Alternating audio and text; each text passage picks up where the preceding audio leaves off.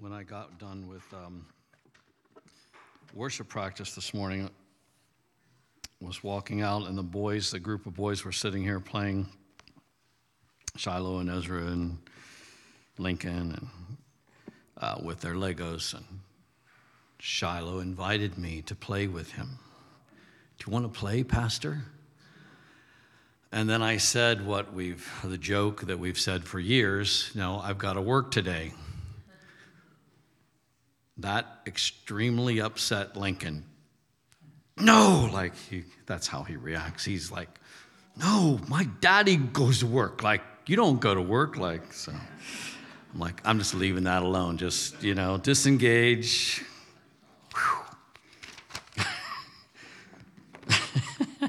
Lots of passion in that, boy. Lots of passion. Um, turn with me to Psalms one thirty-eight.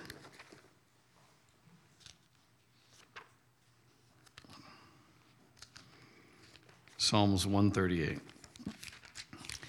And um, this was one of the um, scriptures that I used this week in my uh, prescription for my comfort text that I've been sending out. Um, and um, it was interesting to find this.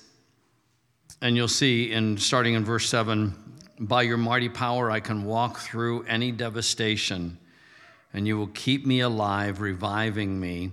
Your power set me free from the hatred of my enemies.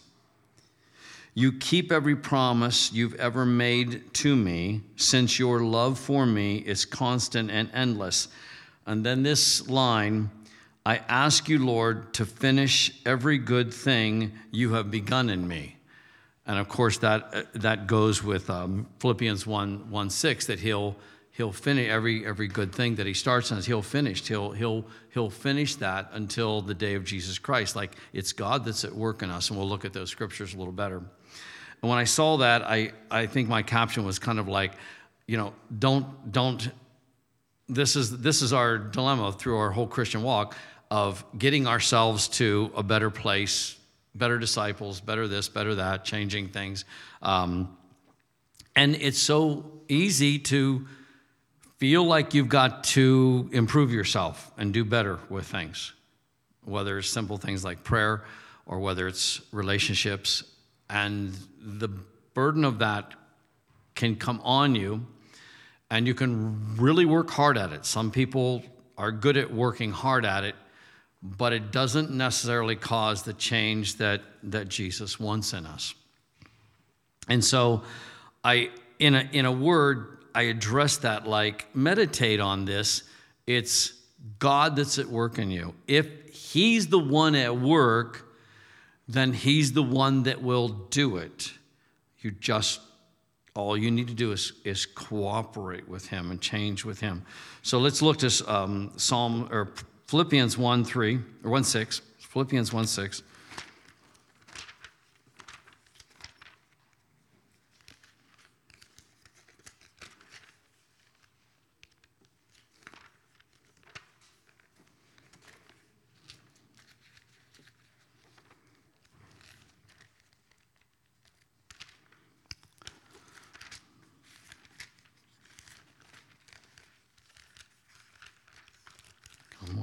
Here we go. Philippians one six.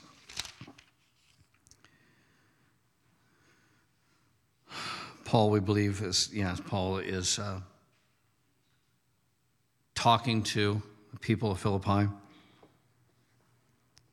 giving thanks for them, et cetera. And it comes to verse six, and he says, I pray with great faith for you, because I'm fully convinced that the one who began this glorious work in you will faithfully continue the process of maturing you and will put his finishing touches to it until the unveiling of our Lord Jesus Christ.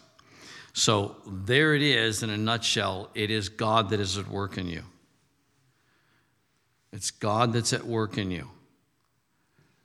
It's so important to settle that, or you will take up the uh, burden of fixing yourself and changing yourself and improving yourself, especially when something shows up that's not good. Some stronghold, some emotional, you know, some something. There's always something that shows up. You're like, oh boy, this is ugly. And so it's so important to cast that uh, towards the Lord. And in chapter two, verse thirteen,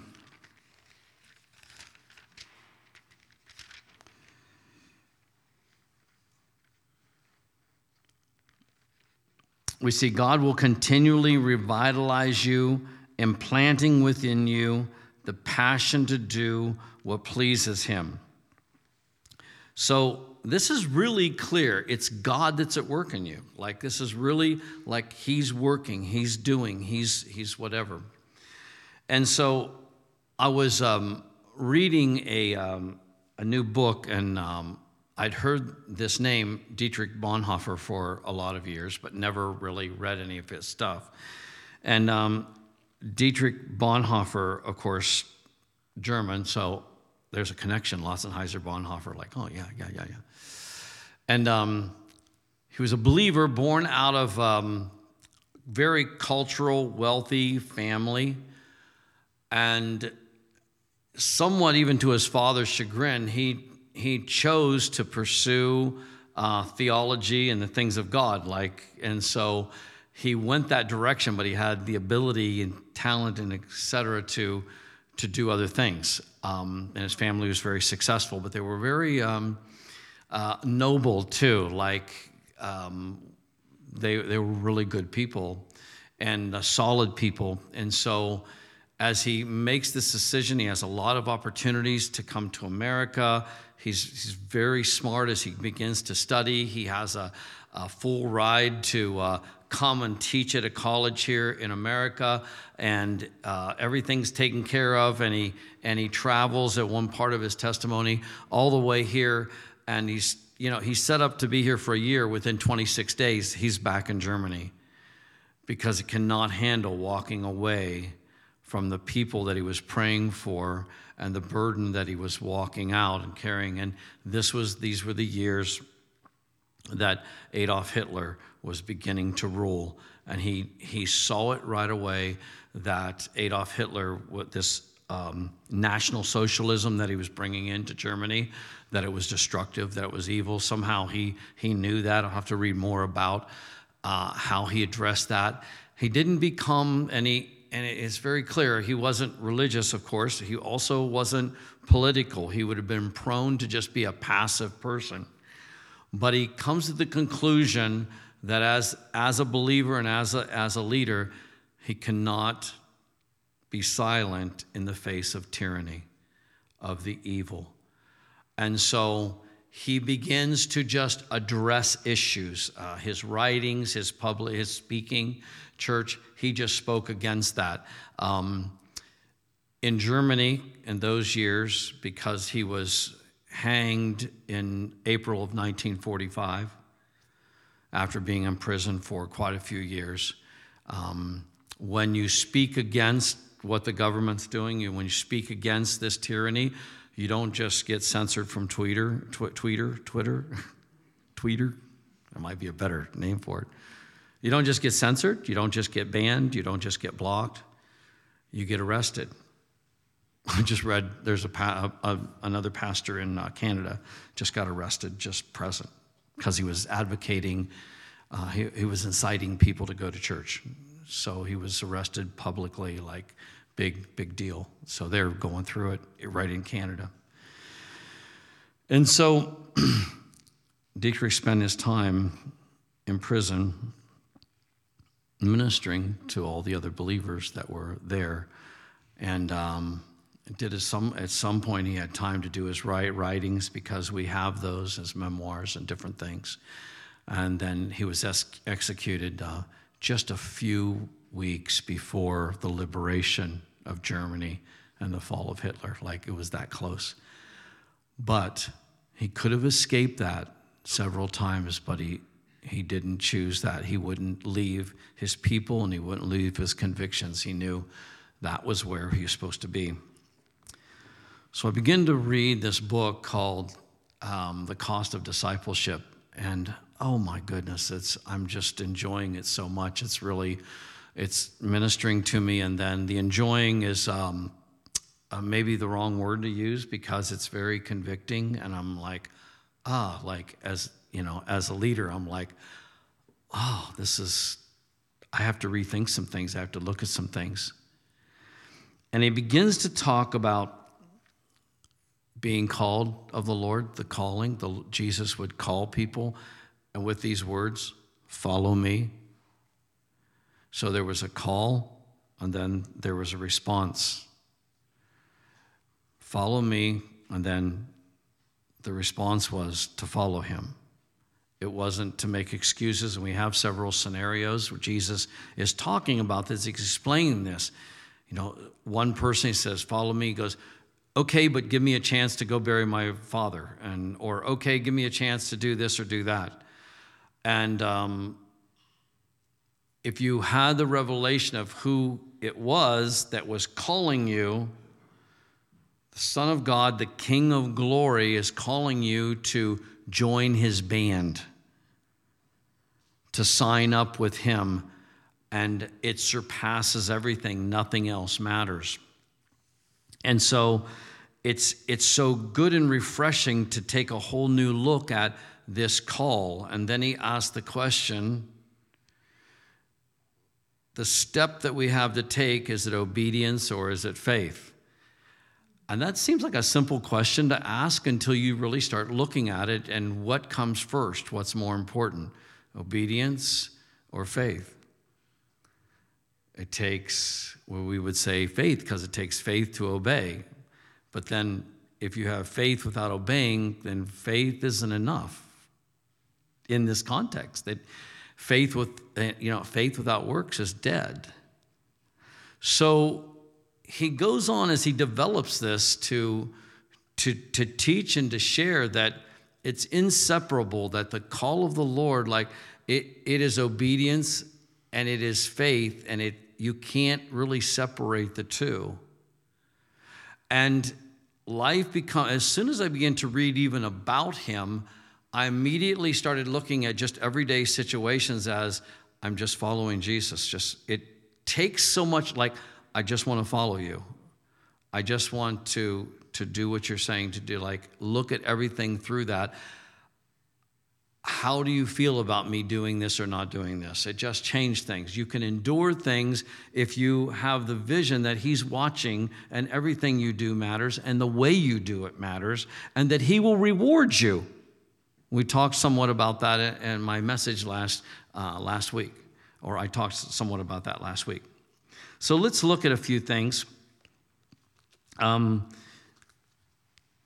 in um, Mark chapter ten, verse seventeen through twenty-two.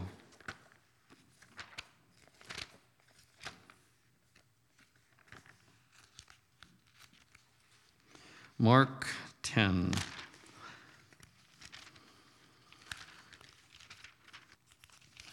seventeen, verse seventeen through twenty-two.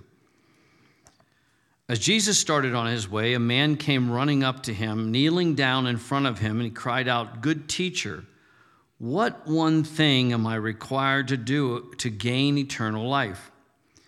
Jesus responded, "Why do you call me good? Only God is truly good. You already know the commandments. Do not murder. Do not commit adultery. Do not steal. Do not give a false testimony. Do not cheat. And honor your father and your mother."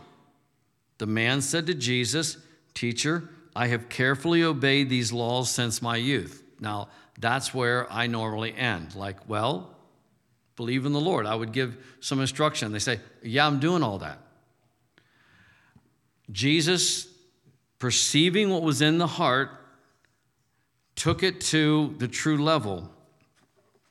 And he says, Jesus fixed his gaze upon the man, and this is interesting. In, in Mark, it even says these words. He, he fixed his eyes, uh, he fixed on the man, tender love, and he said, he gazed upon the man with tender love, like he, like he loved him, like out of love, he said to him. So that's important to hear, to know. It's, I think it's only Mark that records that. Like this next word, that was so hard that the, the, the rich young ruler, it's the story, the, he walks away. But what's, Jesus didn't say it to like, see, I told you, you weren't, wor-. you know, it wasn't to, it wasn't spoken to condemn him. It was spoken to get to the heart and the root so he would truly be free and could truly follow. Because if you could, if you could do that, you gain the whole world and eternity. So Jesus wasn't giving him something hard so that he wouldn't have fun the rest of his life or be prosperous or whatever else, you know. He, he spoke this because this guy, this man comes and pursues him and seeks him out because what I do all those things, what can I do? Yet there's still one thing in you lacking. Go sell all that you have and give the money to the poor. Then all of your treasure will be in heaven. And you've done this. Come back and walk with me. Follow me. Follow me out of the context of there's there's nothing. You're just you're just going to follow. No ifs, ands, or buts. No prep prep work. No, you know, well, promise me this, that you'll never send me to Africa. I mean, we have all kinds of negotiations when we come to Jesus, right? And, oh, Lord, he's patient with us. But what he wants from us at some point, sooner or later, you'll come to this. It's going to cost you everything. You'll gain everything, but first it costs you everything. And we cannot share this gospel in any other way. When we do, we compromise it badly. And the thing that the Lord would go after in a person is never dealt with. Turn with me to Matthew chapter five, forty-two. This is a real, I'm sure this is on your refrigerator. Matthew five, verse forty-two. I'm going to drag you where this whole thought process drug me. You're welcome. Happy Mother's Day. You're like, oh, Pastor, like, that was not nice. It's for your liberty. It's for my liberty. I've got to get this straightened out before it's too late, you know, like I'm still getting saved. And in Matthew chapter five, verse forty-two, learn to generously share what you have with those who ask for help, and don't close your heart to the one who comes to borrow from you. Mm. When I like the person, it's easy. When I don't like the person so much, yeah, I'll, I'll confess that. It's hard. Real life story. I mean, this came back to me. I remember so, so well uh, what I felt in this. I had a nineteen sixty-six Ford pickup, baby blue. We all remember that because we hauled our band equipment around, around with it, whatever. And um, it was really nice. It was my precious. And uh, I used it in a practical way, but it was really nice. Dual exhaust and aluminum wheels. And it went vroom when you started it. Yeah. And someone, far removed from now, but just someone, asked if they could borrow it and drive it a distance, clear to northern Ohio to pick up something, da-da-da. And I didn't like this person that much. Like, it was like, and I said no. Now, I had every right to say no. I mean, if you'd asked me, can I tell her? It's like, yeah, sure, you can. But once I did, I, because I knew what was going on in me. Like, I came up with some excuse. Like, I no, I don't want you to take it that far. But it was a no, and it didn't, the other stuff didn't matter. I immediately felt separated from the Lord. Like, I didn't get punished for this. But it immediately was like, it grieved me. I felt like, and it, and it was too late, like, um, when I'm feeling this, so like, it was just done and over. But I hate that feeling. And the reality is, and the older I get, the more I treasure being at one with Jesus. And he asks me something. Is there anything worth coming between me and him? Like, whatever could have happened or did happen, it you get to this point where between, do you have a right to say no and set boundaries? Yeah, we talk about that, and there are healthy boundaries and blah, blah, blah, blah, blah. However, you cannot eradicate this verse, and you will never have peace until you, these are these issues, follow me. Uh, you know, we, we're like full of like, don't ask that. And he's just quiet. Me, I try to compensate. I help people out or whatever. I feel bad for them. So there's my, like, that was bad.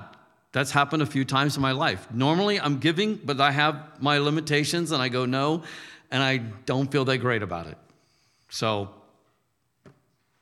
you see, when Jesus called me to follow him, and I really am aware of that, like you need that to happen.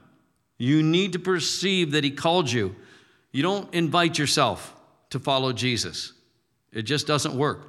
He has to call you. He invites you. And I believe he's willing to call everyone, last one of us.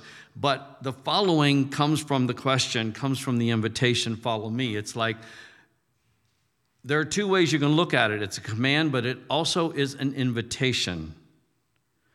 If I invite someone to come along with me, I'm not commanding them to come along with me to go someplace. I'm inviting them. If they if they choose, if they give me excuses, I'm like, oh yeah, I understand. I got to go shopping. I got to take care of this. I go, nah, it's fine. I'm just Rick. You know, I'm not Jesus Christ. But when Jesus asks you to follow him, you could really regret a no. And, and so it's an invitation, and whatever it may cost you, like I've got to stop protecting people from what, it, I've got to stop protecting me from what it cost me. I've got to protect, stop protecting people from what, it, it may cost you something dearly. And what it means to you, it may not mean to me. So this is between you and Jesus. And your your following is between you and him. It's not between you and anybody else. And, and so he invites the King of Kings, the King of Glory that we were talking about in, out of Psalms twenty-four, has invited you to follow him. Like, what, really? It's like greatest job opportunity ever. You just got this opportunity. Big money, big whatever, and it's exactly what you want to do. You're like, you're ready to throw the wife and the kids to the curb. Like, I want to do that, you know? So when we get an invitation to the greatest thing ever given an opportunity to do, then, then you don't want to make excuses. You want to like, I'll be there. Got some stuff to deal with, but I'm going to be there. Again, a story far removed from here and now, okay? It was a young couple, and it, oddly enough, it was the man that came to me and asked me. It's just like these Jesus questions. People come to ask because they want relieved of something they're struggling with, you know? It's like not necessarily really asking, what is Jesus thinking about this? Think about this? Like asking, can I get away with this? Can you absolve me? Can you tell me this is okay? That's, you know. So beware, because I'm not the only one that gets those questions. I know y'all do too. And it was someone I had a relationship with, and they, they called me to talk to me. I think it was on the phone, doesn't matter, and began to tell me a story.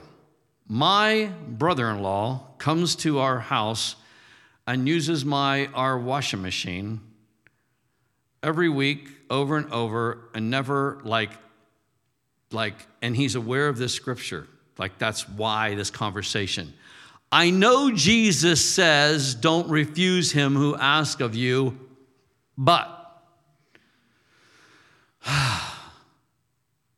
So if they wear you down a little bit and you feel bad for them, you're like, yeah, man, if I was in that situation, I'd be like going nuts too. I, I get it. I totally get it.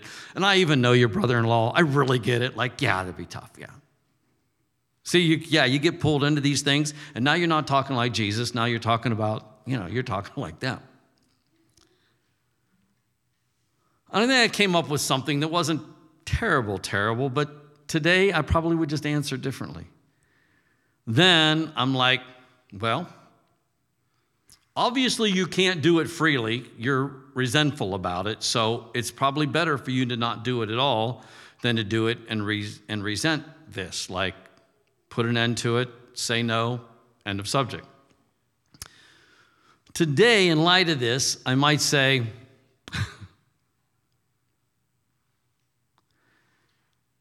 if you want to be perfect, don't withhold it from him. Maybe even buy him his own washing machine if you don't want him buying yours. Like, if you want to be perfect, if you really want to be free from this, there's a de- now, I know this is a hard word, isn't it? But you see, Jesus is after the things you're hanging on to and the things you're saving, and like, it's my precious. And yeah, your washing machine can be, or your mower, your lawnmower, your, you know, those things that you have, they're like, you're like, ah, it's just, it's just your whatever. You're like, no, it, I don't want it scraped or scratched or bumped or whatever, you know. And Jesus wants you to be free from that thing. That's what he's after, freedom, because freedom is wonderful. And being at one with him, is it not worth everything? To not have anything between you and him, to, to face the hard thing and keep it truly between you and Jesus, and to be willing to, to go that extra mile, because the freedom is in the extra mile. When Jesus said this, if the Romans would do this, they would say, hey, you carry my burden for a mile. They were under oppression, the oppression of the Roman government. So that that that thing, it's like they had to do it. They asked him to go, they had to go a mile. Jesus said, you want to be free? Don't start a riot. It's a thought, but don't start a riot. Go two. The first mile, you're under him. The second mile, he's under you. You see, when you do that second mile freely with a smile and you bless him, you know what, Mister Roman soldier that's been mean to us all of our lives, I'm going to carry this two miles and God bless you. And man, there might be a conversion by the end of the second, second mile. People respond to this when they see selflessness in you and I. When they see us being willing to stop protecting and saving ourselves, and we actually lay down our life. And if you feel like you've blown it a lot, I'm just going to tell you a secret. You'll get more opportunities. There's one around every corner. And this is hard. Like, if you tell me your whole story, I'm going to end up sympathizing with you because I'm weak. So it's like better like blah, blah, blah, blah, blah, blah, blah. Jesus said, you know, I'll listen to your story like this, and then I'll then I'll say, learn to be generous and share what you have with those who ask for help, and don't close your heart to the one who comes to borrow from you. And maybe you would go away sad, or maybe you would go away and say, for you, Jesus, I will do this, because actually, that's who we're to do these things for. If you give, give as unto the Lord. Why? Because it's risky giving to people. They may burn you. They may disappoint you. They may defraud you. They may, may do something later that's horribly offensive to you. But if you did it as unto the Lord, then whatever you gave, whatever you did, however you served, there is a freedom there. There's a liberty there. Jesus did this because he wanted to go after our attachments that actually make us depressed. We're guarding and we're upset and we're we're striving and and and and, and our, there's there's a way you'll get delivered. Like, we're afraid I'm going to get all entangled and whatever.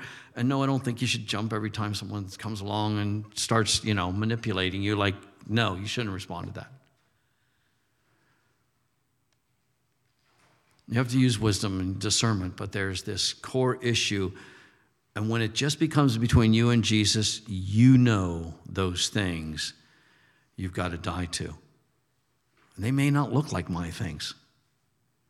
That thing may be easy for me. I may, I may be thoughtless about that. Oh, yeah, sure. I can do that. I can come here. I can go there. I can. But then I have something else. I'm like, oh, don't ask me that. Don't ask me that. Don't require that of me. Jesus, you know, like, oh, this is driving me crazy. My thing is my thing. Your thing is your thing. This is really help you. Stop looking at people and comparing yourself. Well, they did it, or they didn't do it. If you excuse yourself because of someone else's what they got away with, it won't work when you face Jesus. It won't hold any water at all. He'll be like, I don't care. This was between me and you. You disobeyed. I didn't require that of them, but I'm require, I'm asking you. Oh, there is there is such a liberty here to just follow Jesus. Like, do you know how much stress that takes off of me every time I think about it? I don't have to figure out things. I don't have to carry the burden of what to do, what to say, how to lead. Like, just, Jesus, I'm right behind you. It's, this is your church. I'm right behind you. Great relief. Then I stopped making apologies for all my of my shortcomings. And I just, I do everything that I feel he tells me to do. That's a great liberty if you follow that and those are your convictions. It takes the stress off. You'll find you're so much more creative when you're following the one that called you. I've said this before. Years ago, I was looking at that. This, the picture, the disciples knew Jesus by his backside. I had this revelation. The disciples knew Jesus. Yes, he had times where he sat and talked with them face to face. But when they, they were going somewhere, follow me. Don't lead me. Don't be out in front telling me what you think I should do. Like, follow me. And the followers are here. And also, don't follow people. Don't follow churches. Follow. Follow Jesus, like follow him, be a follower of him. Find out what, all of a sudden reading changes, like you read your, like you're looking. You want to know his heart. You want to know what matters to him, and you're looking for those, those key things, those things that give life, those things that you want to get free from that heaviness. Follow Jesus. You want to break the depression? Follow Jesus. You want to deal with that stress you're carrying about the decisions? Commit your way to Jesus and expect him to show you how to go. I gave that testimony yesterday at the funeral. Like, people, this is really how I live. I trust the Lord. I commit everything to the Lord. When I feel a problem, I, I fix it between me and Jesus. This is all that matters. This is this is what matters. If you're if you're good with him, everything changes. If you're not good with him, life's going to be awful empty. It, it will it will be vain. But if you know you've you're walking with him, his call is follow me. It's not even do stuff as much as it is follow me. Be with you. I invite you to come alongside me. What an honor. What an honor to be called. What an honor to have him. Let me close with this one scripture out of Psalms, Psalms um, one nineteen, forty-five. Psalms one nineteen is a big, huge chapter. And in forty-five, it says, I will walk with you in complete freedom, for I seek to follow your every command. Let that be what's written on your forehead. Forehead. I seek to follow your commands. If you have, if you follow people, they'll have you jumping through hoops. But if you follow Jesus, he'll lead you in a good, good way. He'll lead you up through the mountains. He'll lead you to the high places. Where he leads you, you will not be disappointed. And there's nothing hard you walk away from that he won't make up for, make up to you in some t- in some way, in some shape, in some form. He intends, and, and the whole reason I shared that was this is what activates Jesus finishing and doing a good work in you. and finishing the work that he started. It doesn't happen while you're sitting watching television. Very unlikely. It takes movement on your part, and the movement is following Jesus. When you follow him, it activates him finishing the work that he began in you. What is the beginning? Follow me. That's the beginning of the work. Then in the following, it stays. Uh, it's it as it, as you continue. That's where the perfecting comes from. That's where the transformation comes. He finishes the work that he began in you, and it happens as you follow him. It does not happen any other way. It doesn't happen when you run from him. It doesn't happen when you do nothing, like you just shut down and don't follow. It's an activity.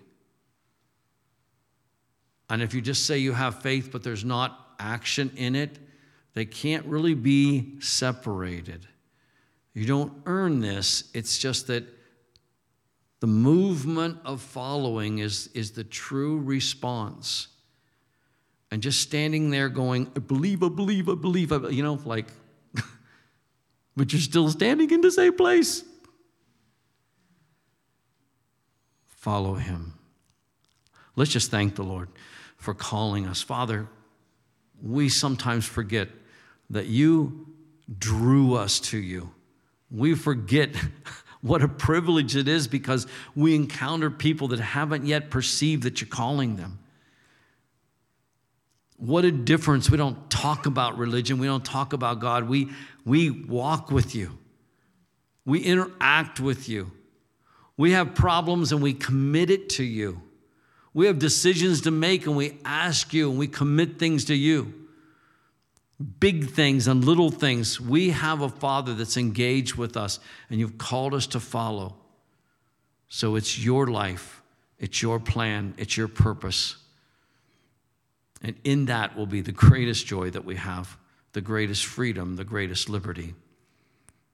We thank you for calling us, and we commit our hearts to follow you wherever you go. Thank you in Jesus' name. Amen. Happy Mother's Day. Have a nice day. A little dreary, but a little cold, a little dreary.